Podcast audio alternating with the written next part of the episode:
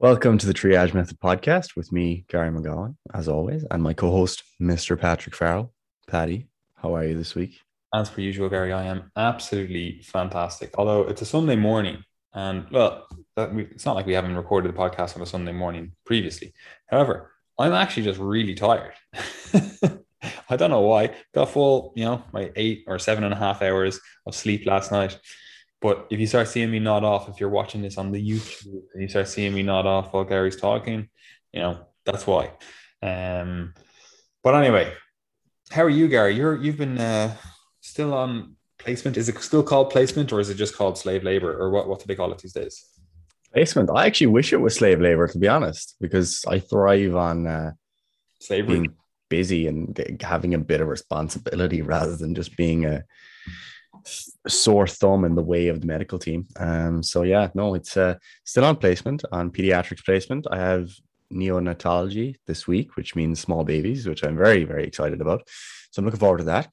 And um, other than that, Storm Eunice has hit Ireland and the UK. I gather that the UK has had a worse experience than we had, which is quite typical. We tend to have the most bland weather ever. I'd love a bit of an extreme, um, but nothing too major here. We did a bit of snow. That was exciting. Um, the rear wheels were kicking out, going around roundabouts. That was fun. Um, but other than that, I don't think there's anything too exciting. I'm tired myself now, although I kind of feel I'm in that stage where I'm almost manic tired, where I'm, I'm a bit tired, but but not sleepy. Just like, yeah, let's go. I'm ready for the day. Because I only slept for I think five and a half hours last night. And I think if I sleep less than six, I get that little bit of mania. If exactly. I sleep between six and seven, I'm tired. And then more than seven, I'm good. So sleep less is the answer. Chronically deprive yourself of sleep just for that little little touch of mania. Evidence based uh, treatment for depression, sleep deprivation. So, uh, yeah, it's interesting. Yeah, with the wind because obviously I live in London, so it was literally just windy here.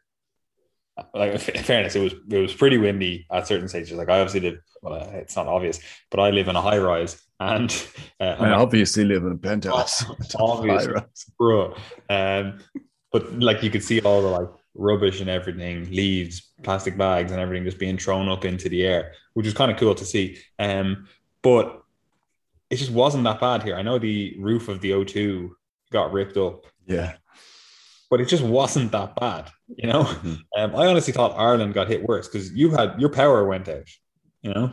Yeah, but our infrastructure is just terrible, so it's not surprising. Very true. Like it's basically we left whatever the British left, and then you know we've been hoping that doesn't break down since.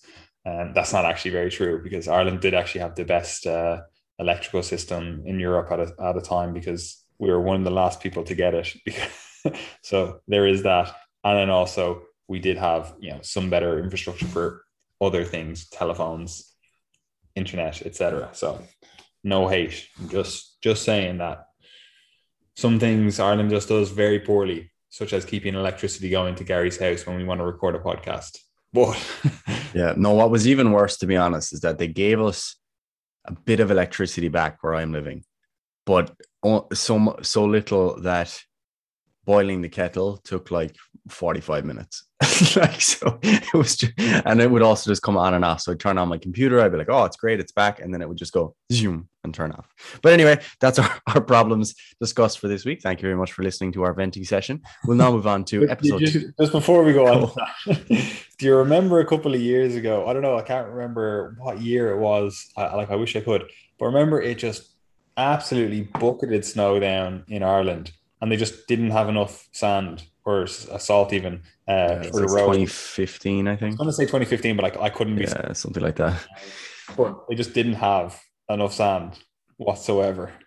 it just didn't do anything. About, or bread. Yeah, like so fucked up. But anyway, look, we're not here to talk about that. Um, we're here to talk about encouraging health in older individuals. And I say older individuals, and myself and Gary were talking about this literally just before the podcast because older individuals is such a vague, vague term. Um, like I'm 30 years old. I'm, you know, an older individual to some people. Um, so we don't have a definition for what older individuals they are it is are. Um, And we're basically just talking about people that are, are at a later stage of their life, could be in their late 20s, could be in their 30s, 40s, 50s, 60s, but basically people that have maybe previously exercised but have fallen out of the habit of it, maybe previously been in good nutrition habits but have fallen out with it, have previously done nothing and they just want to start exercising, getting their nutrition in order. And effectively, what we're trying to talk about is you now have an individual in front of you that doesn't know where to start, or potentially you are an individual that doesn't know where to start with this stuff. So, how do you start actually, you know, making change in your life? How do you start actually getting healthier? Like, what's like what, what's the process? What are we looking for? You know, and um, trying to add to that introduction there, Gary. Yeah, I think I mean obviously when we say older individuals, or gener- generally for most people, it's going to be, you know, maybe in their late fifties, sixties, etc. But for the purpose of this discussion, we're going to bring. I think a simpler definition is if you are less active, less energetic, and less, uh, you have less get up and go in you than you used to have, then I think that's fair enough to put you into the the category of person that we're trying to help in this podcast. Some of you might be thinking, geez, I'm only 19 and I already feel like I'm in that position. Where's my uh, youthful energy gone? But, you know, if, for example, if you were, you know, training GAA or football or soccer or whatever uh, up into your early 20s, then maybe you kept up the strength conditioning for a while. Then work got super busy in your early 30s and now you're late 30s and you're in a position thinking, God, I'm I'm a shell of a man compared to what I used to be, you know, or I I haven't been to the gym in five years, I haven't exercised, my joints are a bit creaky, you're still dealing with some of the problems that we would consider worth um, managing now and preventing for the future that someone in their 60s might deal with. So, you know, there's there's lots of transferable um, lessons in this podcast that are transferable between age groups. Yeah. So, effectively, in this podcast episode, we want to create a return slash start activity roadmap or health habits roadmap, whatever the fuck you want to call it. Either way, we're trying to get it. We're, trying to gonna. That doesn't even make sense. We are going to try to create something here that would actually help you if you're younger, middle aged, older, whatever. We want to give you that kind of roadmap, right? But the first thing I want to say is, um, habit change is incredibly hard. So we are going to talk about like, oh yeah, this is what you have to do. This is what you have to do. And when we're trying to communicate that stuff with our clients, it's a lot easier to, you know, first of all, identify exactly what we need to change, what habit we need to work on, all that kind of stuff. But also it allows us to like that one-to-one you know speaking to someone talking to them communicating with them it allows us to actually solve the issues that make habit change hard right? And even still it's still hard right? So if you're trying to look you're looking at this podcast or you're listening to this podcast and you're going oh like this is just too hard what they're saying. I can't do it. I've tried that before. It doesn't work you know you have to realize that habit change is hard. And one of the ways i always try to help people deal with this is the fact that like failure is part of the process, right? So you need to get that into your mind that you are going to fail. That is almost 100% guaranteed, right? So you don't need to look at that as a failure. You need to look at that as, oh, this is just part of the process. I'm going to mess up with this stuff. I'm going to encounter speed bumps. I'm going to get stuff 90% right. You have to be okay with that. You have to be able to go, okay, this is I'm still on the trajectory that I want to be on. These are just you know meanders in the road, speed bumps, potholes, whatever way, whatever analogy you want to use to help you with this. You need to get that into your mind because the one thing that will derail everyone listening to this if they're trying to bring in new habits is if they have that all or nothing mindset, right? If you have this, oh, I have to be 1000% on point with this, or I might as well not bother. Like there's, there's all the stuff we talk about in this episode. It's kind of irrelevant because you are not in the right frame of mind, the right mindset to be able to even help yourself. You're not even the same or the right frame of mind for someone else to be able to help you because you think everything has to be perfect. And honestly, in your life, do an assessment right now where is anything perfect? Like go to a shop, nothing's perfect. Go to, you know, university, nothing's perfect. Go to your job, nothing's perfect. You know, your eh, personal life, nothing's perfect. Anything that you do, there's nothing perfect. Like you don't even make a sandwich perfectly, you know, like you're trying to butter your bread and you're like, like genuinely, did you do that perfectly? No, you probably didn't. You did it good enough, right? You did good enough to get like the butter on the bread, you know, it's like you didn't fill every single corner with exactly the right amount of butter. You know, you didn't, you know, have the butter at the right temperature, the bread at the right, or toast at the right temperature, whatever, right? Like nothing is perfect. So don't expect this one aspect to be perfect, especially if you've struggled with this in the past. Right? Do you have anything to say there, Gary? I think it's pretty self explanatory, but something that people struggle to execute on nonetheless, because it is incredibly tempting to try to set up a plan that is as perfect and as optimal as possible. And this also ties in with what you might call the curse of knowledge, because the more you know about health behaviors and how to set things up optimally, the more likely you are to want to overwhelm yourself with things that you have to do. Easy examples of that would be personal trainers themselves often really struggle with health behaviors because they totally overwhelm themselves because they have, feel an obligation to set up the most complicated program, the most complicated diet plan, to be extremely strict with themselves they think sometimes that that makes them a better trainer. They also think that maybe it makes them a better role model for their clients, when in fact, it often goes against what they might be telling their clients. They tell their clients to try to aim for flexibility, you know, and having some freedom in your life and those types of things, but they can't execute on it themselves. So we understand the temptation.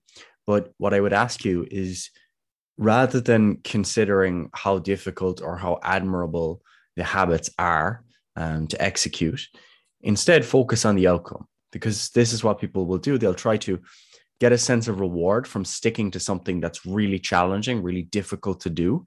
Um, an example that would be if you're not a very early morning person and you know you're not productive in the morning, but you decide, oh, I saw Gary getting up at five o'clock in the morning or whatever. So I'm going to get up at five o'clock in the morning, but you're totally wrecked for the day. Your performance is poor, but you're like, oh, I feel accomplished because I got up at five o'clock in the morning.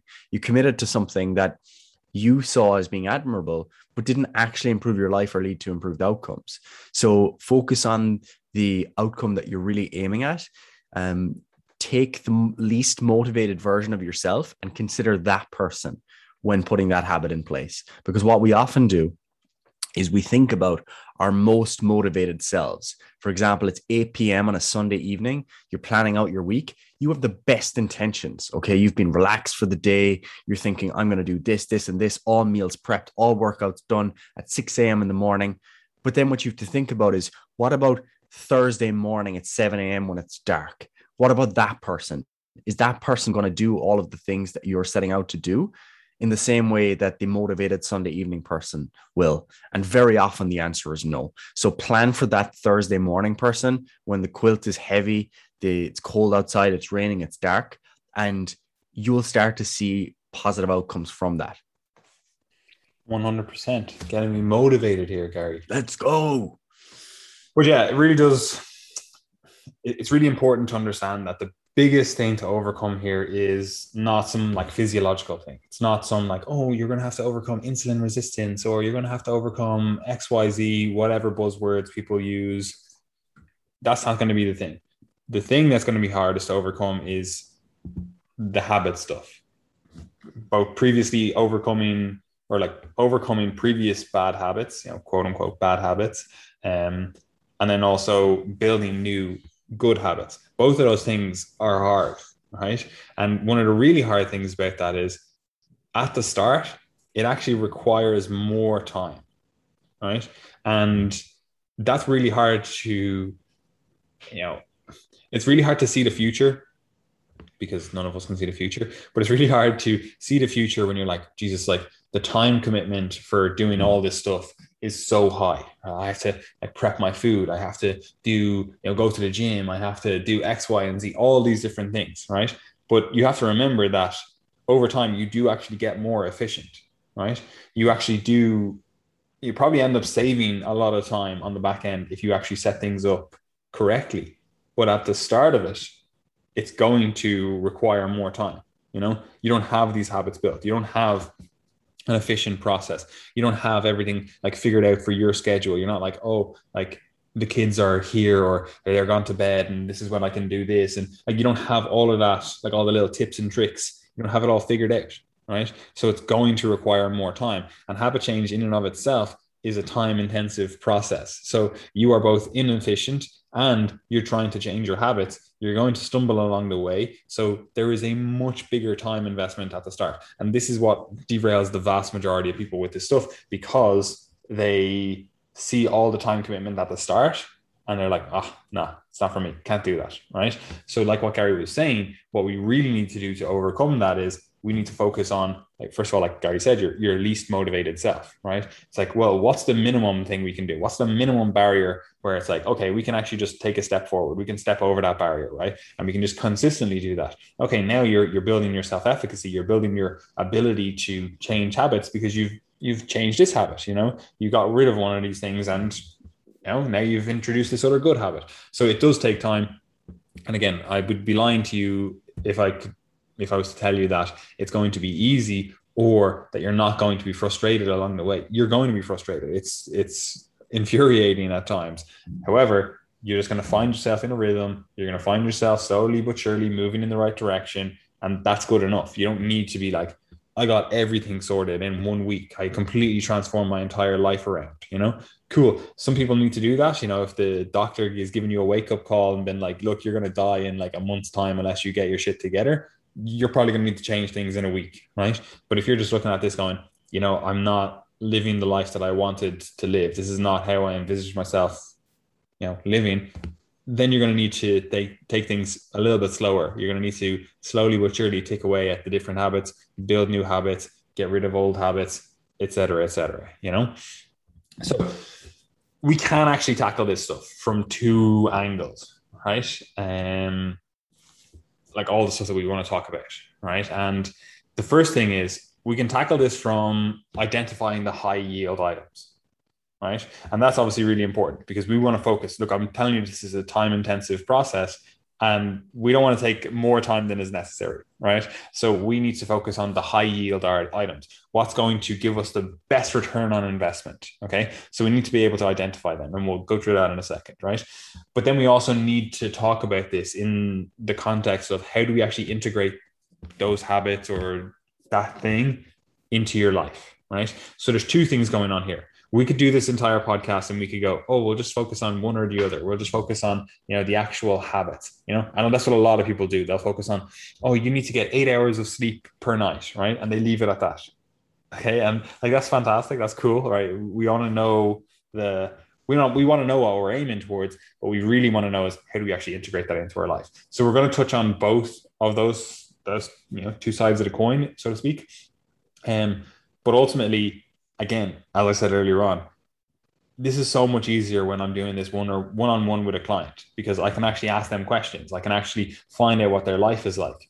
I can be like, okay, well, this is how we overcome this problem that you're encountering in your actual life. You know, it's very hard in this generalized format going, oh, yeah, like, um, sleep eight hours per night, um, maybe, you know, go to bed a little bit earlier, blah, blah, blah. And this is why everyone always like everyone and their grandmother always comes up with, yeah, but like, what about this uh, one particular situation? I have to get up early for work, and then I have to, you know, put the kids to bed, and then I have to do my second job, and all. Like people come up with these things where it's like, yeah, obviously that person's going to hundred percent struggle with this this habit or this thing that we're trying to focus on. You know, that's not representative of the vast majority of people. You know, like the vast majority of people actually have way more time than they think right? Like you're sitting at home watching Netflix for three hours every single night, you know, and you could go, oh, I don't have the time. It's like, no, you actually do have the time, you know, you just aren't uh, uh, putting that time towards the stuff that, you know, we would argue is more important. Now, that's not to say you can't, you know, watch some Netflix, you can't watch some TV, relax, etc. Um, but we're not talking about the outliers here. The outliers, they need specific help or specific health, specific help right? The general population, the vast majority of people, we can actually just go, okay, this is how we can solve these issues in a generalized context, right? But anyway, first things first, we need to be able to identify the problem slash problems, right? Because again, we're just talking about how to encourage health in older individuals. Like again, incredibly broad, broad, broad, broad uh, like population group there. You know, we can have individuals that are still, you know, very active. They go out and do their exercise or whatever, but maybe their nutrition isn't where it needs to be. They're, you know, maybe there's someone has really good nutrition, but they're just not healthy, fit, um, in terms of like you know, cardiovascular fitness, strength, whatever, right? Because there are a lot of things to focus on with all this stuff. So we need to be able to identify what's going on, right? What's what's the actual issue that we're trying to change? Is it just purely the activity that we're trying to change? Are we trying to change nutrition? Are we trying to change like sleep habits, stress management? What is it, right? Um, and this is you know effectively where our business name comes from triage method you know that's what we do we go through if we're doing with a client we go okay here's all your issues let's actually triage this these are your big ticket items this is the thing that needs to be addressed first because if we address this first all of these other things fall into line right? Or it allows you more capacity to deal with these things. For example, if you're sleeping five hours per night and you're like, oh, I'm so tired, I can't go to the gym, I, I can't, you know, push myself hard with that. I always find I'm really hungry, I binge eat, I do all this kind of stuff. And it's like, okay, yeah, we could focus on improving nutrition and improving exercise habits, etc. But the big issue is that you're not sleeping enough you know or like someone's like oh i'm not building enough muscle i like i put all the effort into the gym and you know i'm, I'm doing all this hard work and you know I just seem to gain fat. And we're like, okay, well look, your stress management, like there's no, it's non-existent, right? Your sleep habits, again, awful. You're just putting yourself in a terrible environment for productive muscle gain, productive performance, you know? So you can put all the work you want into training or nutrition, but if you're not actually giving yourself the chance to realize your potential because, you know, you're stressed to the nines and you sleep five hours a night. It's like, okay, you're like you're not you're just going to get slower results or you're just not going to get the results that you want right? So we need to be able to identify the big ticket items and then address those all right? And again in a general context i unfortunately can't identify your big ticket items. You need to go through that yourself. You need to go okay this is what's going on in my life. What's more important? We'll help you with that in a second but you're going to have to go do that yourself. Or inquire about coaching. Like that's that's why we coach people. um, so big ticket item, keep that in mind, and then we're going to craft a plan around that. Right now, the thing about that is, and it goes back to the habit based change we've been talking about. It would be great if we could just, oh, here's your biggest ticket. Let's get the sleep sorted, right? But that actually might be the most challenging thing to sort. it might be one of those things where it's like, okay, look, we know this is the big issue, but we need to build some momentum here. We need to build some wins. So we're going to focus on like easy wins. We're going to focus on some things that are actually easier for you to do so that we can build that momentum to eventually be able to tackle the big thing you know? You have low energy because your sleep is crap for example like okay well we can still work on the diet a little bit. We can still focus on you know stress management practices. We can still focus on you know exercise. We can still get you to a position where you're feeling a bit more energetic. You're feeling a bit more like okay i have more capacity to do things in your life. And then all of a sudden we can be like okay now we can start tackling the sleep which then makes everything else much better right?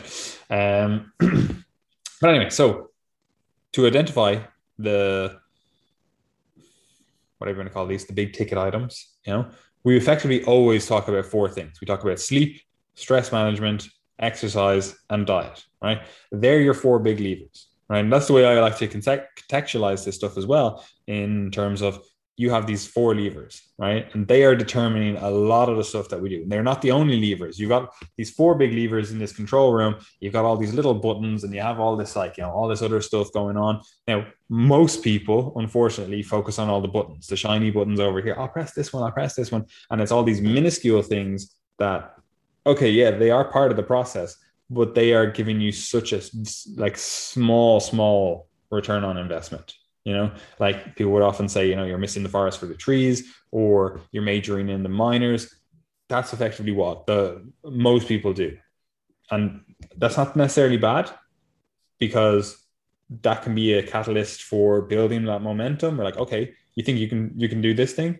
okay, we're going to do this thing, right? It's not going to move the needle in, in a, a, huge amount, but at least it gives you a little bit of, okay, I can do, I can, I can actually change. I can actually do something, right? So that's fine. But oftentimes, the more efficient way of going about this is to look at those four levers, right? And then look at how can we improve them? How can we get them to where we want them to be at so that we can actually get the results that we want, right? Now, the thing about this is we can work on all of those levers at once, right? And that's what most people try to do. They go, okay, I'm going to go in, I'm going to try moving all these levers at once. And that's fine. Like we can do that. We can move them to a certain degree, but we can also focus on one of them at a time. We can be like, right, we're going to work on this one thing.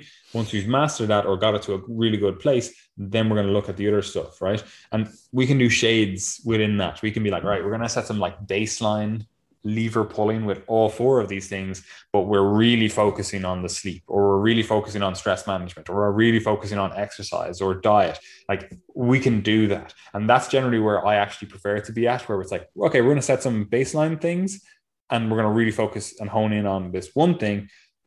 But unfortunately, what most people do is they try to go hell for leather with all the things at once, right? So you have either people do either sides of the spectrum where they focus on the, the shiny buttons over here and they're like, okay, cool, yeah, they contribute. Or they go try to go all in and they try to get all four levers and try to pull them down all at once. And you're like, look, you, yeah, you can pull them down a little bit all at once, right? Because we can do this generalized shotguns, you know, scatter approach, right? But you're going to get your best return on investment if you just go, right, let's just master this one thing then we can move on. You know, do you anything to say about that, young Gary, before we get stuck into the actual habits? Because this is what people want from the episode. Because we've just been talking about fucking background theory or whatever for up until now. How do we actually start implementing this stuff into our into our life?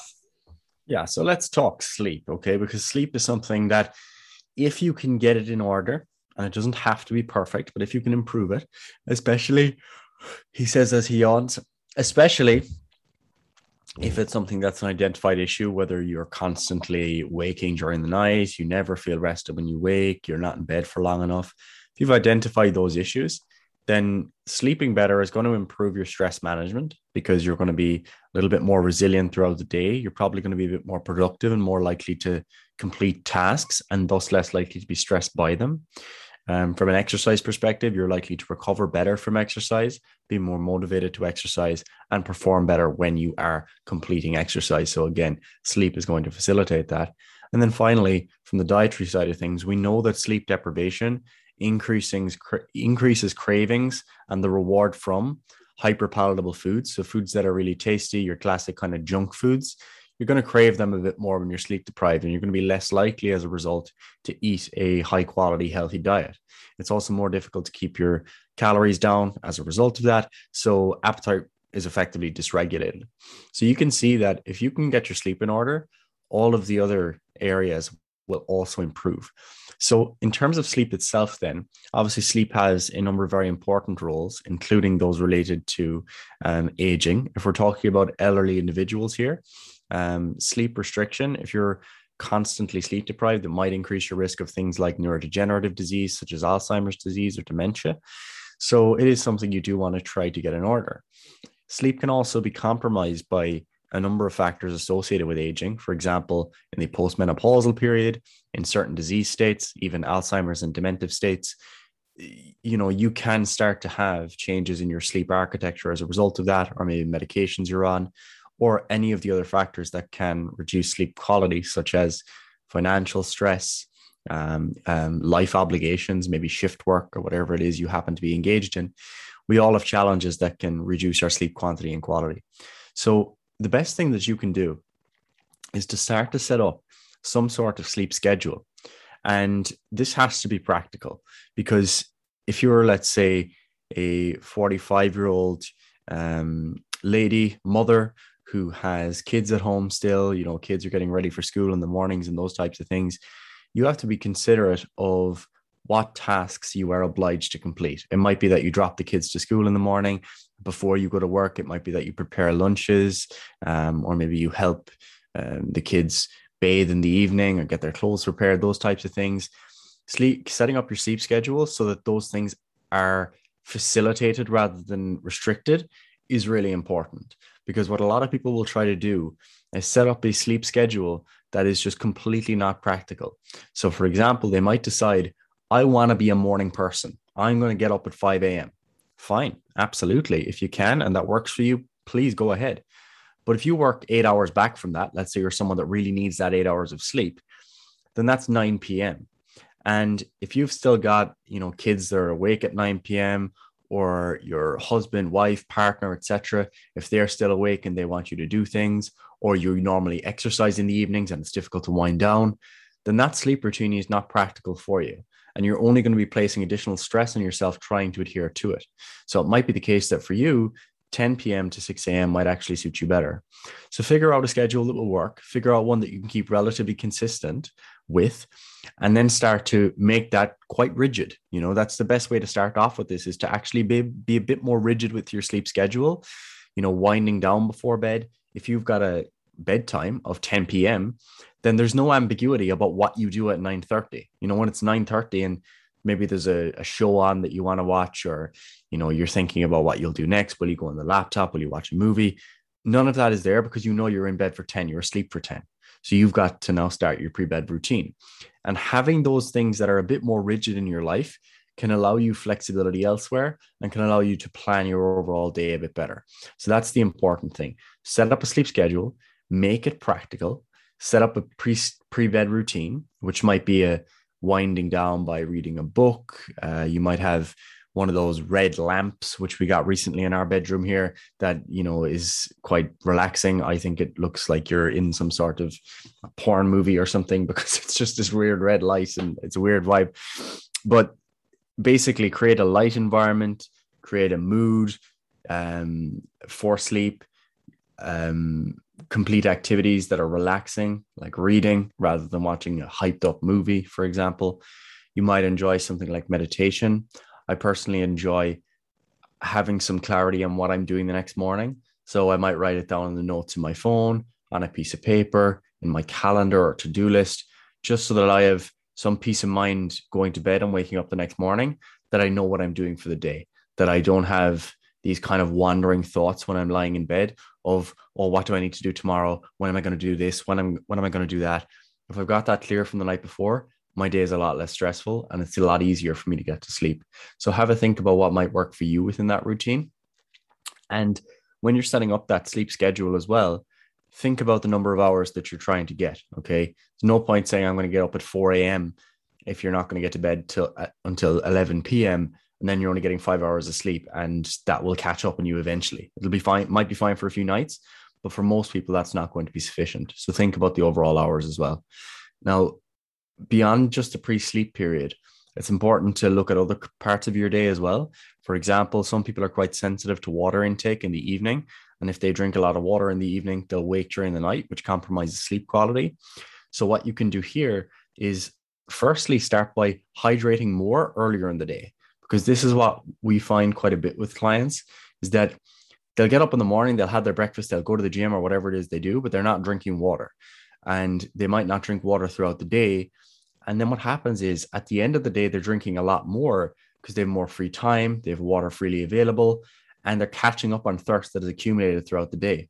And it's at that point then that they start to produce the most urine as a result. So clearly, you're going to compromise your sleep quality. Whereas if you can hydrate more earlier in the day, in the middle of the day, and then taper a little bit in the evening, particularly if you're sensitive to it, that might help you out.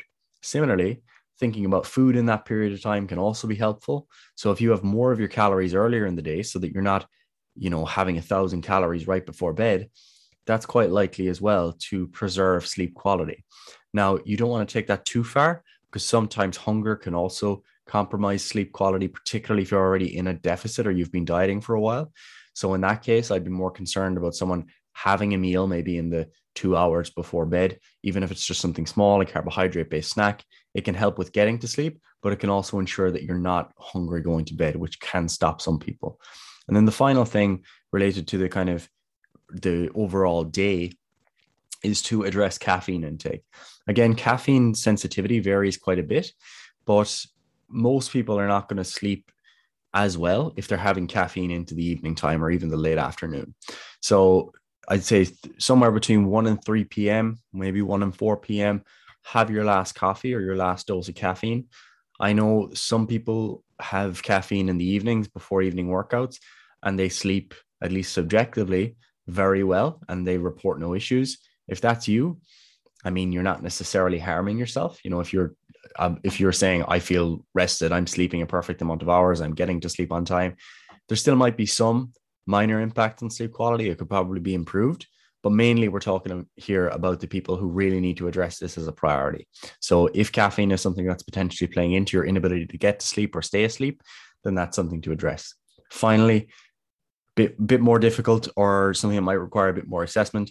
If you're someone who has sleep apnea or you have suspected sleep apnea based on um, your bed partner's report, or maybe your own perception of waking up during the night um, feeling like you're gasping for breath, or you woke yourself up with your own snoring, um, or you might wake in the morning and have a really sore throat from snoring, or the back of your nose is irritated, those types of things if you're noticing those as potential factors that are reducing sleep quality, that's something you can get assessed um, for as well for sleep uh, apnea. So that could be worth having a look at too.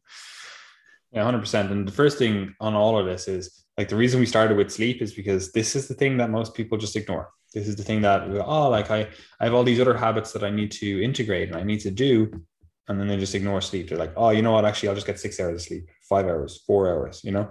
And again, it means all the wheels fall off the wagon down the road with everything else because you're tired, right? Um, so I know people listening to this are just going to ignore that and go, yeah, yeah, sleep's important, cool, cool, cool. And then they'll still sleep six hours per night, right? Don't do that to yourself. This is the thing. If you're like, I can't do, I don't have enough time to, you know, put into going to the gym or prepping my food or whatever, right? Would you have more time if you weren't actually fucking tired all day because you don't sleep enough. You know, you're like, oh, this task just normally takes me four hours. And it's like, yeah, it's because you're half asleep while you're doing it. It's, a, it's an hour long task, right? So you end up being more productive if you get your eight hours of sleep. Now, again, there are outliers. There are people that are just not going to be able to get this. They might have to do split shifts. They might have shift work in general. There's all different things that are going to stand in the way of this. But for the vast majority of people who work this kind of nine to five life, you can get your eight hours, you know? Like there's if you do again a nine to five, that's eight hours in work. You're 16 hours outside of work. Even if you put a commute on both sides of that day, you've still got lots of time to do whatever fuck you want to do. Right. So you can get rid of eight of those hours of sleep, you know. um, but anyway, um, the only other thing that you forgot to mention, Gary, how disgusting is reducing alcohol consumption as well, because that actually does destroy sleep for most people. Even though people say, "Oh, like it helps me get to sleep," same with like weed and you know other drugs. Mm-hmm. Like, "Oh, it helps me get to sleep," and it's like, yeah, it might actually you know reduce that sleep latency, so you fall asleep much quicker. You're like, "Oh, actually."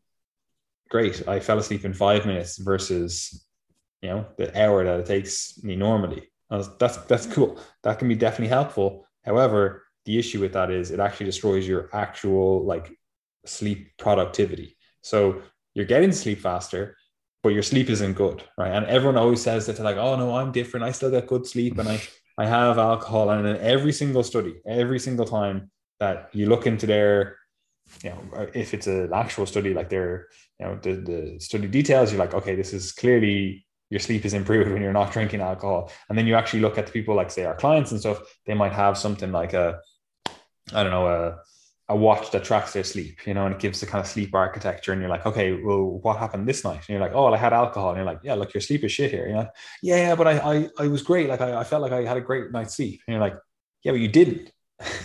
like this is not subjective. It's like you said, you, you felt like you had a great night's sleep, but then the next day your workouts were crap. You know, your resting heart rate rate was elevated, your HRV was destroyed, it was tanked. You know, like all these other metrics. And it's like, yeah, like your subjective feelings and the objective data are different. And now we don't always, you know, want to just go with the objective data, and there is, you know, we want to have some of that subjective data in there as well. However, it's very hard to be subjective and actually or sorry, to be objective when you're actually going like, oh, well, actually, I like a little bit of alcohol and it makes you feel a little bit better. And then you have this like rose tinted glasses, uh, you know view of oh that night's sleep was actually quite good you know and it's like no it actually wasn't you know?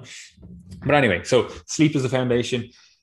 If you get your sleep sorted it's going to you know reach into so many aspects of your life. And i would say the big big high yield item here if you're like all right i can't really do everything that gary just said there the big thing i would say is just create an actual sleep schedule right if you do nothing else Right? You don't even improve your pre-sleep routine. If you actually just take the time and go, right, I need to get eight hours of sleep. Eight hours is the, the magic number here. That's most research shows it's somewhere between seven and nine hours for most people, right? So let's just say it's eight hours, right? Because it's bang slap in the middle there, right?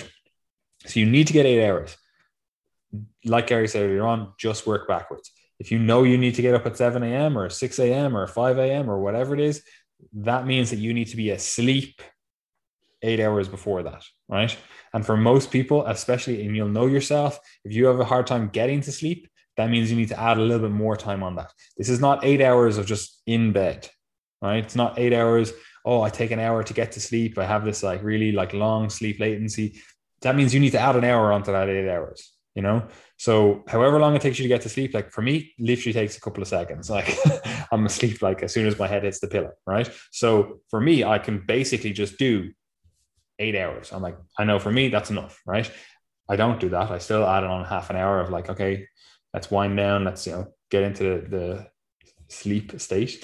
Um, but if you know, again, you're, you're going to take a long time to get to sleep, you need to have whatever, half an hour, an hour on top of that, right? And again, I understand this is not exactly the most easy thing to do to just be like, right, I'm going to start going to sleep earlier. I'm going to actually get enough sleep but it really does improve everything in your life. I mean, if you are someone that, you know, you have your nine to five or nine to six job Monday to Friday, and then on the weekend, you actually want to do things like, why are you using up your sleep earlier in the week? Or like you're, you're not getting enough sleep earlier in the week. So you end up tired on your own time. You know, like that's the worst time to be tired. And that's what most people do. They get like five to six hours of sleep Monday to Friday and then on the weekend they try to sleep in get 12 hours of sleep on both days and it's like you literally just sold your own time you know you sold your own time to catch up on sleep which you don't really necessarily catch up on sleep you should have just actually slept during the week you know but anyway i think everyone's aware now sleep important get it sorted right um the next one then is just your baseline activity right so again, we're trying to give some sort of a roadmap for someone that's just trying to get back into activity, trying to be healthier. And we just fucking hammered them with the you must, you absolutely must get eight hours of sleep uh, per night, right? A lot of people, we started with that because I know half the people listening to this are just going to ignore it regardless. but anyway, after that, the next thing we're going to do. So if you're, again, a personal trainer, maybe you're trying to get someone to be a bit more active, trying to, you know, you know encourage uh, a client to be healthier like if they're coming to a personal trainer they're probably you know they want to uh, exercise they probably want to you know be in the gym do that kind of stuff but let's just say you're a personal trainer and your parents you know you're trying to get them more active right or again you're a 40 year old and you're like oh, i just want to get a little bit more active you know i used to be able to do this or maybe i was never able to do this but i just want to get to this you know get healthier right we don't need to go balls to the wall from the off. We can actually just start increasing our general baseline activity or our baseline exercise, if you will. And that actually does a huge amount for your overall health, right? And this is something that you can do as, again, a 70 year old woman in a lot of cases. You know, obviously there, there, might be limitations or whatever. We'll, we'll come to that in a minute. Um, but a lot of you are just going to be able to increase your baseline activity and that's going to significantly impact your health right and we talked about this stuff before so we're not going to go you know, too in depth with this but ultimately the easiest way to do this is to just increase your general activity levels and the way we often you know keep track of this is just keeping track of steps right? So if you have an activity watch or, or an activity tracking watch or you know an activity tracker on your phone or whatever like that's a great place to start right? So if you don't already have one of those like activity tracking watches or you know a smartphone or whatever like go out get a pedometer do something. It really doesn't matter. All you want to do is be able to keep a track of this right? Because if you're not able to keep track of it and you've never done this stuff before it's not like you're going to know where like a good level is at or a bad level is at or like you, you don't know where you're at right? So you need to just have something that you can keep track with. So again pedometer step tracking on your phone or a watch whatever right? And then what we do is we just set some sort of ambitious but achievable goals right? So whatever you're doing currently you know get your or pedometer or watch or whatever and go okay what am i currently doing? You might be like okay cool it's actually a thousand steps per day you know which is not unheard of for someone who works predominantly in an office you know a thousand steps or maybe walking around their house going to the bathroom throughout the day and then the rest of the time is spent in the car commuting and then actually you know in the office. So it, you might be at a thousand steps per day right?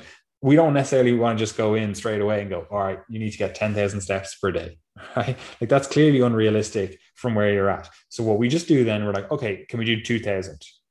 How does that change your life? Okay, you have to park a little bit further away from the office. You have to actually, you know, do a little bit more walking. You have to be a concerted effort of like, I'm going to use the stairs rather than using the elevator. But ultimately, you want to just, you know, get the activity up just a little bit, right? And then we start going, okay, you've got that habit, you've got that really starting to, you're in a good rhythm with that. Let's bump that up. Then we might go straight to 3000 or we could go to 2500. But effectively, what we want to do is we want to have that goal, like the target of your you know, baseline exercise or baseline activity. We want to have that just ever so slightly out of reach. You know, it's like, okay, 2500 is just a little bit, you know, you have to actually think about this stuff. You have to be like, okay, I'm actually going to go for a little bit of a concerted walk here. I'm going to make sure that I, you know, go hand deliver these papers to my office worker over here or whatever, rather than just like, I don't know, emailing them. I don't know, whatever way. I don't work in an office. I don't know how it works. um, you know, so you just need to have that kind of ambitious but achievable goal. And then we kind of just chase that. We constantly push that out until we're at a level where we're like, okay, this is a good level to be at. Most people would say, okay, 10,000 steps per day, but that's not necessarily you know necessary we might be able to go okay for you 5000 7000 whatever. We just want to get it to a, a, good level. Now most people are going to benefit from you know going for a walk or having some sort of concerted exercise period. Like oh i go for half an hour walk or whatever purely because that gets them into the mindset of well first of all actually doing this stuff rather than just letting it happen by a, a byproduct of their day-to-day life which is you know we do want that but we also want to make sure that you are getting into a rhythm of, okay, I am a person that does some form of exercise, right? And that exercise, it might just be walking, but at least you're starting to realign your identity as I am someone that exercises, right? Because that's actually really beneficial, right?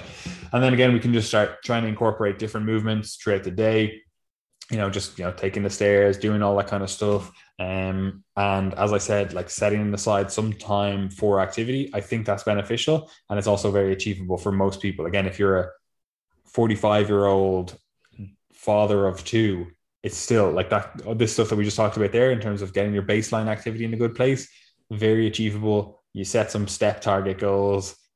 You maybe have to go for a concerted, okay, I'm going to, you know, go for a 30 minute walk, you know, or, you know, your hour long break yeah, for lunch in work. You're like, okay, I'm going to walk for 30 minutes there and I'm going to, you know, whatever, go to the shops and get my food or whatever, I don't know, whatever it is, right? Like you're going to have periods of time in the day where you're like, okay, I have time to actually allocate to improving my baseline activity, right? So that would be a next step. So you got your sleep sorted, right? And again, I know everyone's skipping that, but the next thing then is let's just get some baseline activity going. You know, where are we at? Oh, you're already at 10,000 steps per day. You're already quite active throughout the day. Okay, let's move on to the next thing, right? But for most people that aren't that active or whatever, just baseline activity. Do you mind to saying on that, young Gary? Yeah, just that, that that's this is increasingly important with aging because we know that people typically reduce their steps as they age. Part of this is to do with you know their general lifestyle, but a lot of it then, particularly into 60s, 70s, and beyond, is due to declines in function and fitness that are somewhat self-fulfilling because effectively what people will do is they'll get help from others. So people will be kind and people will help you do things like your shopping and things like that. They might give you lifts places, particularly if you're older. And this naturally excuse, reduces your step count per day um, and reduces the amount of activity you do, like stairs, carrying shopping bags, all those types of things. And this can unfortunately have the effect of making your decline in function even quicker. So, um, it's really important that you keep that up. We see that as well, like more objectively in terms of in elderly men, there's been some research on the number of steps taken per day and average levels of muscle protein synthesis.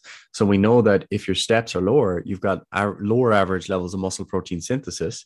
And when we already know that muscle protein breakdown or catabolic processes are accelerated with aging, then you're going to have an accelerated decline in muscle mass, bone mass, and muscle strength, and thus overall health and function if you're not taking enough steps per day. So it's a fairly basic introductory intervention, but don't underestimate its, its importance and value. 100%. And then, so you got that. You do all the habits that are just, you know, get some activity in. And then you're like, okay, well, what's the next step? The next step, we start looking at the diet, right? Now, some people will be like, oh, well, you know, maybe we'll just start really hammering down on actual, like, you know, organized activity.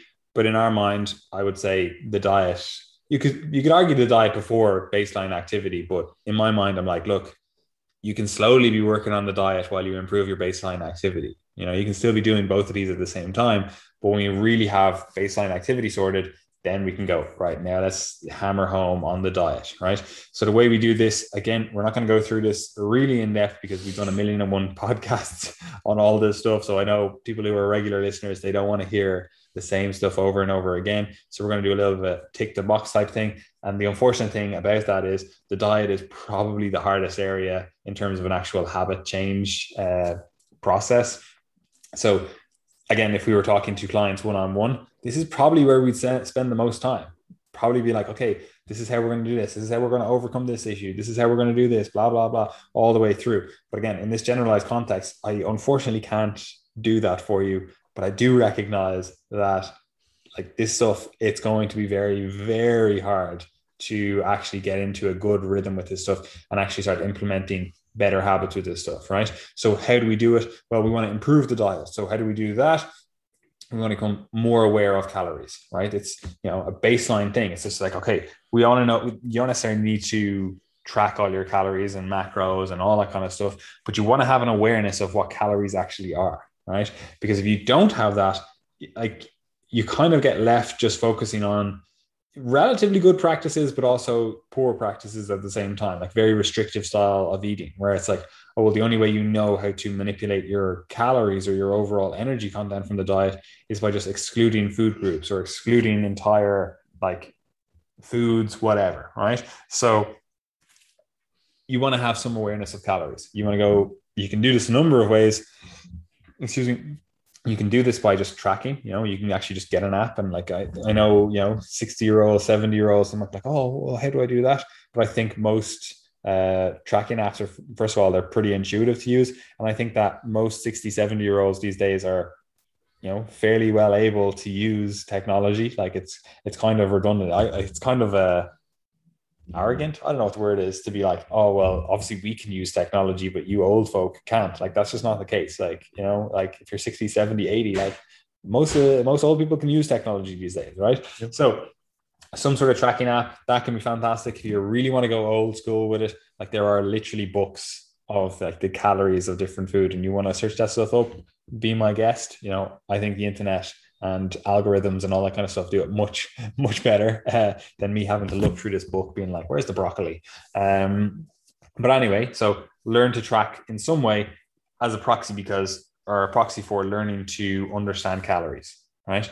We generally want to move people away from calorie tracking. We want to move them more to you know portion based approach and more like you know does this look like it's the right amount of food for you given your goals etc but a baseline process of that or a foundational process of that is actually understanding calories. And I find the quickest way to understand calories is to just track your food, right? It gives you that immediate feedback of like, oh, wow, I didn't realize that chicken had this much protein in it, or I didn't realize that, you know, this food had this much fat in it, or whatever it is, right? Like it's really, really illuminating right? So become aware of calories. You can read the back of labels if you want. That's a good way as well. But ultimately, it's a little bit hard because you have to keep it in the context of your overall day. And it's not like, oh, I read the milk carton earlier on and it told me I had whatever 1.6 grams of fat in this. And it's like, you're not going to remember that at 9 p.m. at night. You'd be like, how much fat was in that? Unless you write it down somewhere or whatever, right? But anyway, so we want to become aware of calories and then we want to start making better food choices that align with the calories that we want to eat right now finding out how much calories you want to eat again we've talked about this before it, it, it's a little bit of an arduous process you can use one of these calorie calculators online or whatever but ultimately you know what you have been eating or at least you have an idea of what you have been eating, what a normal day looks like for you. And if you're like, oh, I need to lose a little bit of weight or I want to gain a bit of muscle or whatever, we can start manipulating the diet to allow that to occur, right? If we're trying to lose a little bit of weight, we're probably going to have to eat a little bit less. So if you're like, okay, I didn't know exactly how many calories I was on, but I knew I was eating, you know, whatever, a lot. um, I need to eat a little bit less than that if I want to lose some weight, right? If you're maybe saying, I want to build some muscle, I want to build, like, I want to get back into the, the gym, I want to get back performing, maybe we need to increase your protein. We might not, because you know, some people do actually just spontaneously eat sufficient protein, but generally speaking, a lot of people just don't, right? Um, so we might have to manipulate things. And again, we're not going to go into it too much here because you know, we've talked about this before. It gets gets kind of boring. Um, but ultimately, we want to start making better food choices that align with the actual goals that we have. Again, if it's fat loss, we're just going to go, okay, look, I have an idea of calories now. I realize that X, Y, and Z here that I normally eat, they're actually pretty high in calories. So I'm actually just going to swap them out for something that's lower in calories. Boom, calories are reduced in the diet. It becomes easier. That's the first step. We want to have an idea of calories. We want to start manipulating it then, right? Um, what I will say about this as well, because people always do this when they start a new diet, like your diet doesn't need to change to be a completely foreign diet, right? It doesn't need to be completely different. Like you, I'm sure you get this as well, Gary. Like your client will come in and be like, "Oh, like how do I change my diet? What should I be changing here?" Blah blah blah. And it's like well, you don't need to completely revamp the diet. It doesn't need to be something that you've never eaten before, or something completely different you can just manipulate the quantities of the food that you're currently eating. You know, it's like, oh, I'm eating a little bit too much potatoes, or that's actually a bigger portion than I actually need. You know, oh, that's 200 grams. Jesus, I didn't realize that that was that much. I should actually only be eating like 150 grams or whatever, you know, or like one scoop or whatever the fuck it is, right? Um, but you can basically just manipulate the quantities of the food that you're currently eating. You don't need to be like, oh, well, I need to go out and eat this, you know, passion fruit mango smoothie thing that you're like, I've never eaten this before in my life, right? So I do want to make that clear because again, and as I said, Gary, I'm sure you've seen this before with a lot of clients. They just I, have probably done it myself where you think, oh, there's some food that I'm missing out on that I should be eating, or there's a secret here, like there's a reason that they eat these foods or whatever, you know. And you see this all the time on social media. Some influencer or whatever will start eating a certain food, or like they put on their story, they're like, oh, I have blueberries in my porridge or whatever. And people are like, oh my God, why are you eating blueberries? You know, like, are the blueberries a secret? You know, and people start copying that as if it's like, this is the secret. And it's like, like, no, blueberries in your porridge is nice now. Don't get me wrong. Um, do you mind to say on that, young Gary? Yeah, I mean, this is particularly important in older individuals because what you have to realize is that if someone is 65, they've probably been eating mostly the same foods for maybe four or five decades. Okay.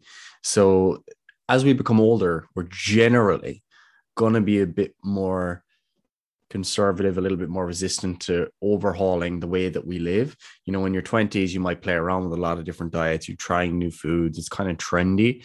Whereas if you're older, that's probably not the case. You might be shopping in the same uh, local store buying the same produce for 40 years or 10 years or 20 years or whatever it happens to be. So, starting with that base is really important. And it's important to consider here as well, I think, uh, the cultural aspects of dietary choice. And I don't just mean macro culture, like in terms of, oh, do they eat an American diet or a Mediterranean diet? But I mean more like micro culture, you could say, related to, for example, class or socioeconomic status. So if you're if someone is 65 and they were lived in a working class neighborhood all their lives and now they're getting into managing their fitness a bit more, like telling that person to consume a poached salmon and avocado salad with pomegranate seeds like is going to sound absolutely ridiculous like you serve that up to my grandfather he'd probably he wouldn't know what it was. So it makes it, you have to think about those things, particularly with elderly individuals, um, because it just makes no sense to try to totally overhaul everything. So, for example, if it's a an older Irish man, he's probably going to eat quite a bit of red meat. So it might be a case of maybe choosing leaner cuts of red meat, um, educating them on what those leaner cuts are, maybe how to cook them a bit better. Um, it might be that they always eat their uh, potatoes mashed with loads of cream and butter. Mm. And you might educate them on how to uh, maybe have a baked potato or mashed potato with um, maybe just a half the amount of butter and maybe half fat cream or something along those lines or a bit of milk instead. So there's different ways that you can take the type of diet that someone consumes or and has been consuming for a long time and make those subtle changes in line with the overall dietary principles. So if we're trying to reduce someone's calories we can start by you know keeping in their toast in the morning but maybe we'll have a little bit less butter. Um, keeping in maybe they're frying a Saturday morning, but instead of frying it in as much oil, they use a Frylight spray. They have bacon medallions instead of standard rashers. They might have lower fat sausages, etc. So we're not totally overhauling. We're respecting the way that they've lived for all these decades, or making subtle changes that will make the decades hereafter even better for them. So I think that's particularly important in this cohort. A thousand percent. And the next thing then is we generally want to have a better spread of calories than most people currently do with their diet. Um, and what I mean by this is like most people just skip breakfast and have a massive dinner. And like that's, you know, it can be fine. Um, but it kind of goes along with poor lifestyle practices. Like people will just, oh, skip breakfast, rush out of the house and have a lunch, you know, just something on the go. And then they come home and they're absolutely ravenous. They have like their normal dinner and they're like, I'm still hungry. They have the half a tub of Ben and Jerry's, I mean, the full tub. And then, you know, like it, it generally leads to poor lifestyle practices to eat this way. It can be done quite well. Um, but in general, people who are not tracking their diet, not tracking their calories and macros, like if you don't have a good spread of calories, it's generally not good. And we can talk about stuff like, you know, the circadian style dieting where it's like oh it's probably better to eat more in the morning and less later on in the day. Um but ultimately we don't need to go down that route. We just need to go okay you probably want to have a better spread of your calories throughout the day. Have some sort of breakfast lunch dinner and maybe some snacks right? Um but also and this is important have a plan for all of them right? The amount of people and again, like, I'm sure you see this with your clients as well as I do, Gary, where people just don't have a plan for their breakfasts or their lunches or their dinner. And then they either do one of two things. They either eat the same thing, you know, it's just like, oh, all my breakfasts are the exact same, which is not a bad practice. I'm not, not giving out about that. Um, or they just try to do everything on the fly. They're like, okay, I'm going to have a breakfast, lunch, and dinner today. Um, but everything's different every single day. And it's like, oh, let's just try to track calories and macros and all of a sudden you're like wow like your your diet is literally all over the place there's no consistency in the amount of protein intake carbohydrates fats whatever whatsoever throughout the day or from day to day even because you're just doing this on the fly. There actually is no consistency to this. We want to have a plan, you want to have some sort of structure, and then it's much easier to actually, first of all, get the results you want, but also, and this is probably the most important thing for a lot of people, to actually have energy throughout the day. right? Like, I don't understand how people miss the, the connection between what they eat and how they feel because everyone is aware that there is that connection, right? Because if you don't eat, you feel hungry and all that kind of stuff. And also, we, everyone is aware, most people at least these days, that you're like, oh, I get my energy from food. You know, I get calories give me energy, right? And it's obviously not as simplified as that, but ultimately, that is effectively how it works. So, why would you think if you don't sort out how your diet is spread throughout the day, how do you think you're going to have good energy throughout the day? You know, but anyway, that's a bit of an aside. Ultimately, we want to spread those calories out throughout the day in a relatively uniform way. We're not like hyper focused on one side of the day or other, right? Um, unless you have anything to say on that, Gary, no? No, that's all good. Fantastic. And then some really helpful habits. We're just going to fly through these, eat more fruit and veg.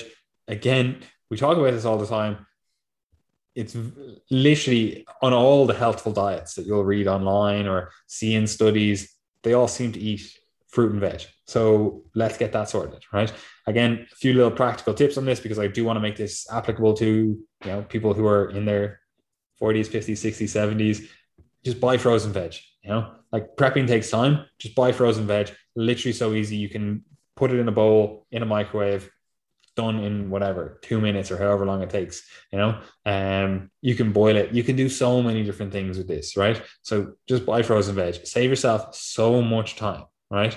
Um, learn new recipes that incorporate fruit and veg. Again, a little bit more of a time commitment, and also again, kind of goes against what we were saying earlier on, where you're like your diet doesn't have to change massively. But ultimately, if there's going to be one change, let's make it incorporating more fruit and veg, right? Could be learning to make smoothies. It could be making, you know, I don't know, fruit salads, salads, different things, right? Like we ultimately just want to have, find ways to incorporate more fruit and veg into our life, right? And same thing again with snacks. Like you can switch out snacks for fruit, perhaps, and that can be quite effective for bumping up your overall fruit and veg intake. And then unless you're anything to say on that, Gary. Um, the next thing then is eating more protein. A lot of people they just don't eat enough protein, so we want to find ways to incorporate more protein in the diet. And again, this is going to be something that you're going to struggle with, and something we talk about with our clients when we're helping them with this stuff on a like a specific basis. But ultimately, we want to have a good spread of that protein throughout the day. So you're going to need to come up with solutions to how am I going to get more protein in at the breakfast, you know, uh, time period? How am I going to get it in at the lunchtime period, the dinner? Like most people, what they do is they just have protein at dinner. That's that's the only time they have protein or a significant amount of protein. And ideally, we want to have a bit more of a spread. So that might mean that you're having some sort of, I don't know, high protein, like a Greek yogurt or something for breakfast. You're having maybe, I don't know, protein shake. That's obviously, you know, a lot of 70 year olds they're not going to be like oh yeah give me that optimum nutrition protein shake over there you know? Um but ultimately we want to find ways to get more protein in throughout the day. It is generally good for health. Now again this is not to say you need to be consuming bucket loads of protein um but a lot of people are just not consuming enough protein and even if they are consuming enough protein they're not getting that spread throughout the day right um, and then finally as well we want to just reduce saturated intake, if I can even speak, saturated fat intake. And rather than just thinking of like, oh, fat is bad, what we just generally focus on is swapping out stuff like butter for olive oil and stuff like that. Right.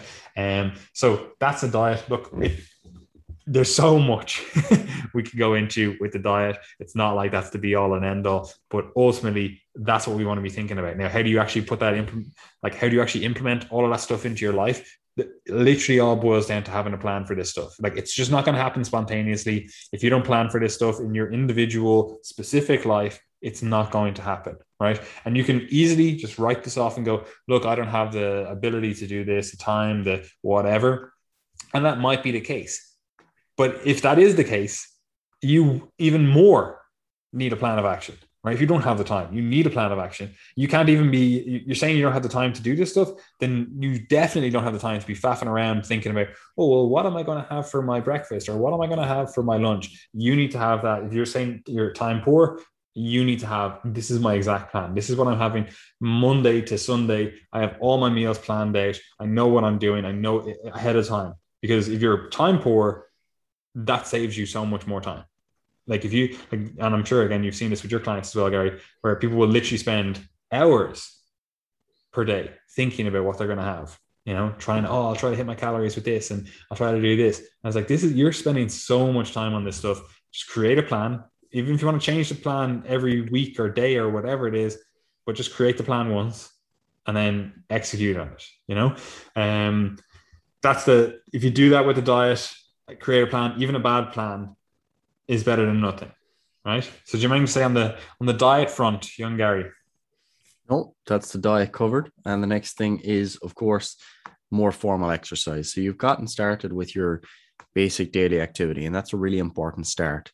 But thereafter, what you want to try and do is ramp it up a bit. Okay, so it's really important as you age that you do your best to maintain or even gain muscle and strength, along with bone mass um, but they tend to go together. Okay. So the things that are going to increase your muscle mass and your strength are generally going to also contribute to increases in bone mass. So there's some some crossover there between bone and muscle.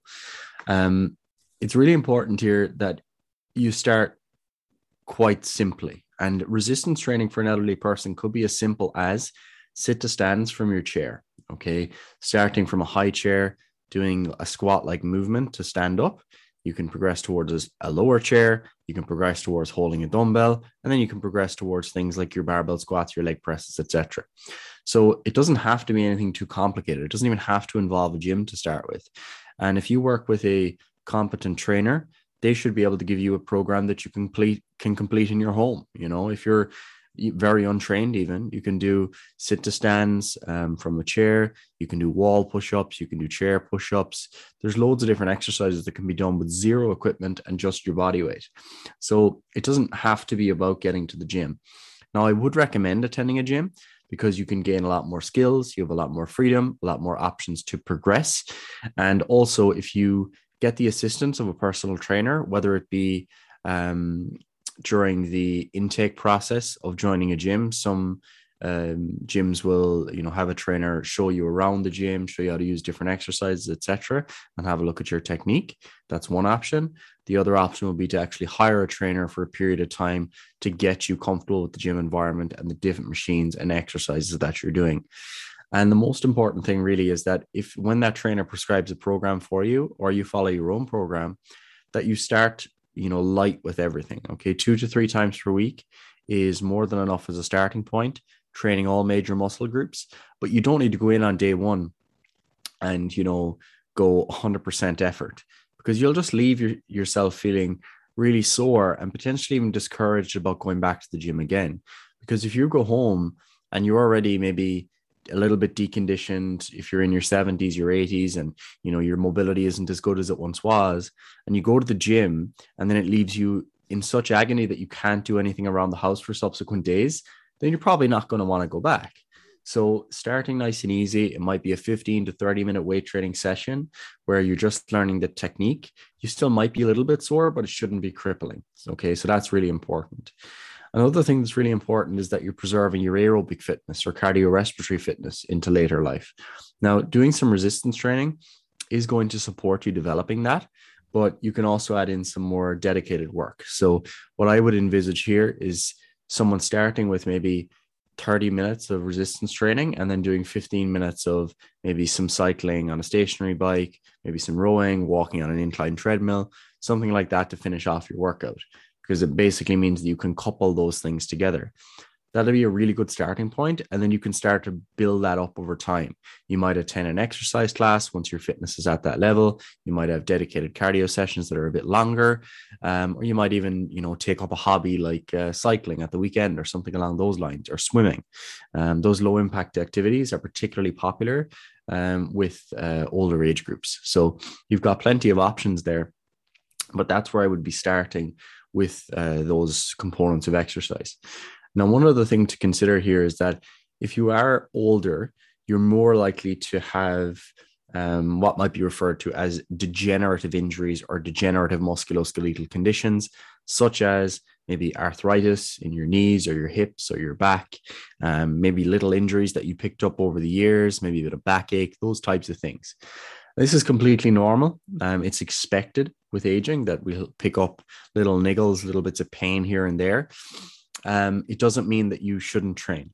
Generally, training is going to help you out. It's probably going to reduce your pain and give you strength to overcome those limitations in future. But it may require some short term changes in the way that weight training is planned. So, for example, if you've got hip or knee osteoarthritis, you might want to identify where in the range of motion it is provoked most and on what exercises. So, a classic example would be let's say someone has hip osteoarthritis, it's quite sore in deep hip flexion. So, for example, the bottom of a squat or the bottom of a leg press. So, what we might do is have the person squat to a box that's a little bit higher so that they're not going into the range of motion that is causing them uh, the greatest amount of pain. And that then allows them to build up strength, build up tolerance, build up muscle in and around that hip that will potentially give them to- the tolerance to go a bit deeper in future, even though it's not necessarily required. Okay. So, there will be a bit of tweaking um, with any exercise program that is, that, that is designed for elderly people, particularly if you're um, have those conditions, uh, such as arthritis or others.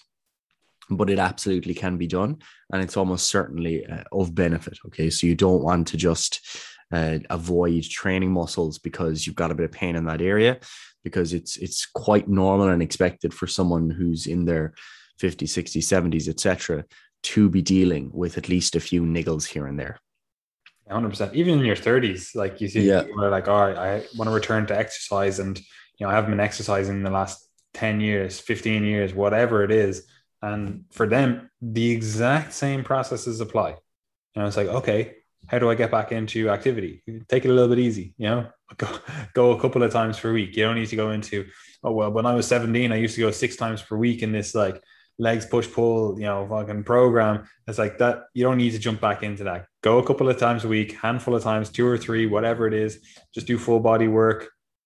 Build in some, you know, aerobic training. You could maybe push some anaerobic stuff, do some sprints and stuff like that. It has a lot of limitations, especially if you aren't used to pushing yourself that hard. And I would definitely do that on something that is like safer, uh, such as like a stationary bike or something. I wouldn't be going, I'm just going to do some sprints on the treadmill here, having not run or anything in the last, you know, 10 years. um, and it's the same with the injury stuff. Like you're going to have little niggles here and there. And ultimately, you want to create a system where you acknowledge that that is part of the process, but you want to create a system that slowly brings you back to where you want to be. You know, again, you might have to do, like Gary said, like limited ranges of motion. You might have to accept, like, okay, this is just where my body is at now, and I'm going to build it up over time. You know, um, but anyway, that I think covers the exercise.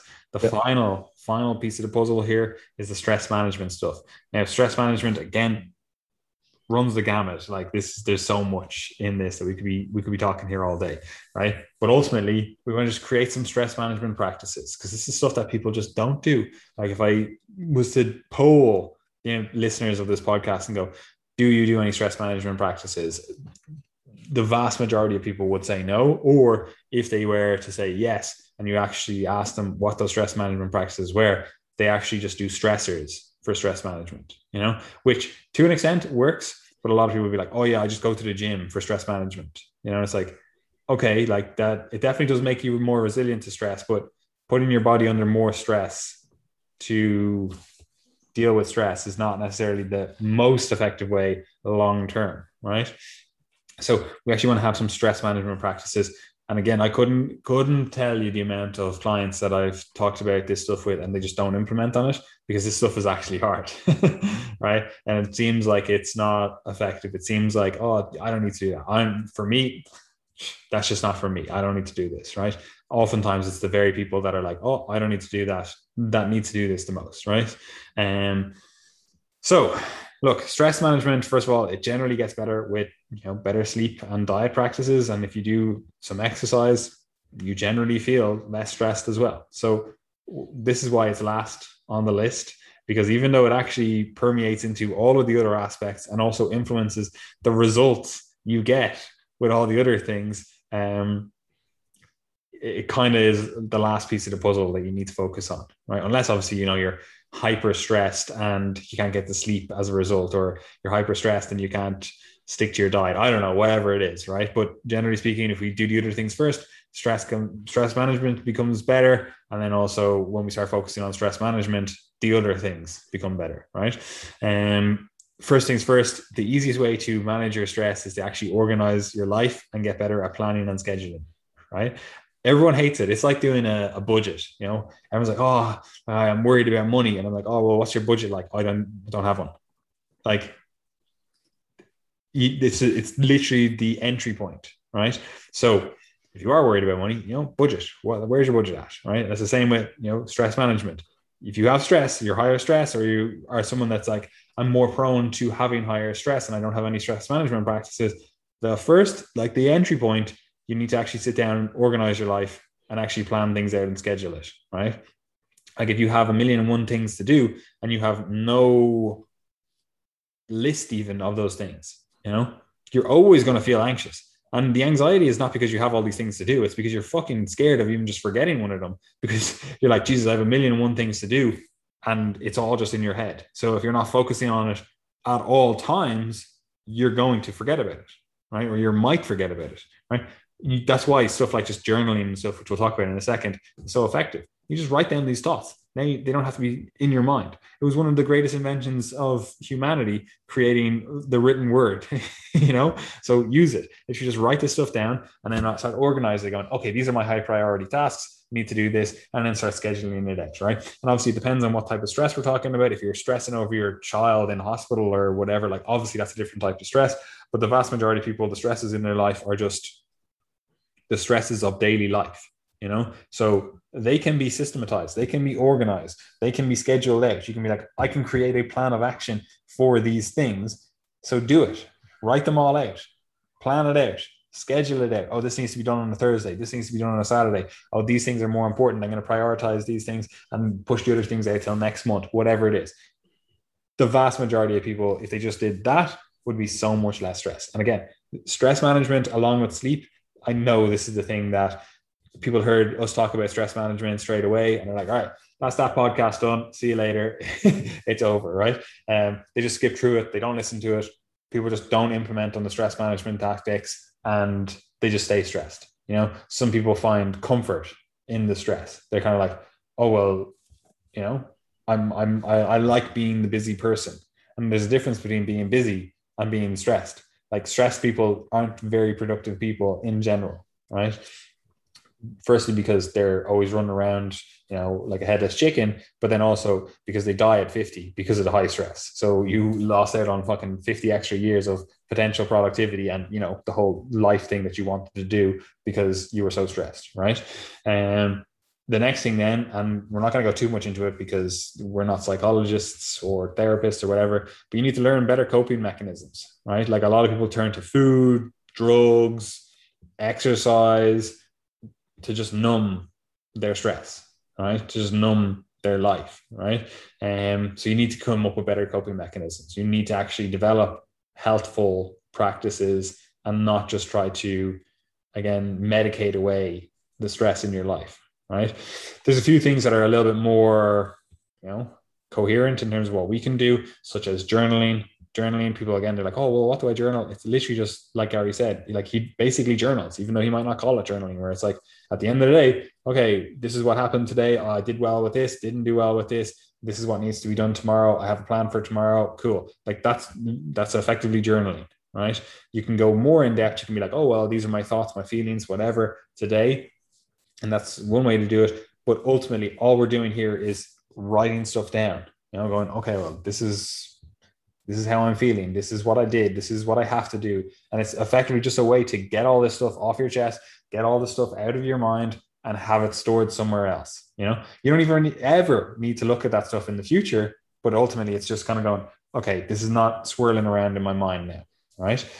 The other thing, then we can do some sort of meditation. And again, I know everyone always thinks like, oh, it's just woo woo, see you later. Like, well, I think I touch on that meditation can be quite effective. It's repeatedly shown to be very effective. It can, it does have a little bit of a barrier of entry into it in terms of, first of all, you have to get over that kind of, oh, like, why should I meditate? But that's just because of the way you've been introduced to meditation. Like you could say, like both myself and Gary do uh, Brazilian Jiu Jitsu, and that's a kind of meditation because you have to be completely in the moment, present while you're doing Jiu Jitsu. Like you can't just be like, oh, I have to do uh, this other thing later on. I have to, what am I going to have for food or, you know, this thing I have tomorrow. Like you can't do that. You can't check your phone. You can't do any of that kind of stuff. You have to be present. You have to be in the moment. Right. And that's all effectively what a meditation is. It's just bringing you back into the moment, giving you something to focus on and not focusing on the million and one other things that are going on in your life. Right. And the other thing which is very much related to that is just mindfulness. There's a lot of different mindfulness practices. We're not going to get into them. I'm just giving you some sort of like quick hitter. These are things you can do. And um, there's also like cbt cognitive behavioral therapy. Like you can go to a therapist for that. There are some like online stuff as well but it's probably best with an actual therapist. Um, and then engage in self care. You know, I know on social media, everyone's like, oh, I'll do some self care. And they literally are just doing practices of like pampering rather than actually caring for themselves, you know? And that's, that's, you know, it's part of the process, but it's like, this is just such a minuscule part of like self care, right? Like, Self care is like actually looking after yourself, right? So, what makes you happy? Are you engaging in hobbies and different things and activities that make you happy, or are you just like living you're just existing you know? Um and this is the thing as well like people say i don't have time. And it's like you actually get less and less productive if you don't do the stress management stuff if you don't engage in hobbies that you know keep you loving life you know? You just get less and less productive because most people they treat life like a sprint you know? When in reality it's a marathon right? So you need to pace yourself. So you need to be able to go okay there's times where i want to push hard but I need to have rejuvenative practices, right? Um, and then finally, you can get professional help. Like if you really are struggling with your stress and all that kind of stuff, like get professional help. So you get a professional. Obviously, it depends on what you're actually dealing with, but a professional will be able to help you with this stuff, right? And ultimately, look again, when we're talking about implementing this stuff in your actual life, I know people are just going to skip over the stress management stuff, right? But the first thing you need to do is just take that step back, plan some things out, get everything kind of like in order where you're like, okay, I, I have my life in order. And then you can start building on the rest of the stuff, right? I think personally, some sort of journaling is a great idea as the next step. You sit down, you take some time, you plan things out, you have your schedule, you do all the different things, and you go, okay, I need to just somewhat frequently assess how I'm getting on with all these things. I have an idea of all the things I need to do. I've written them all down. I know when I need to do them and now I'm just making sure that I'm actually sticking to that and that there's no you know thoughts just floating around in my head causing me anxiety because they're just I have to constantly think about them you know? So do you have anything to say on stress management Gary? No I'm totally chill person. I've got it nailed. Oh yeah really?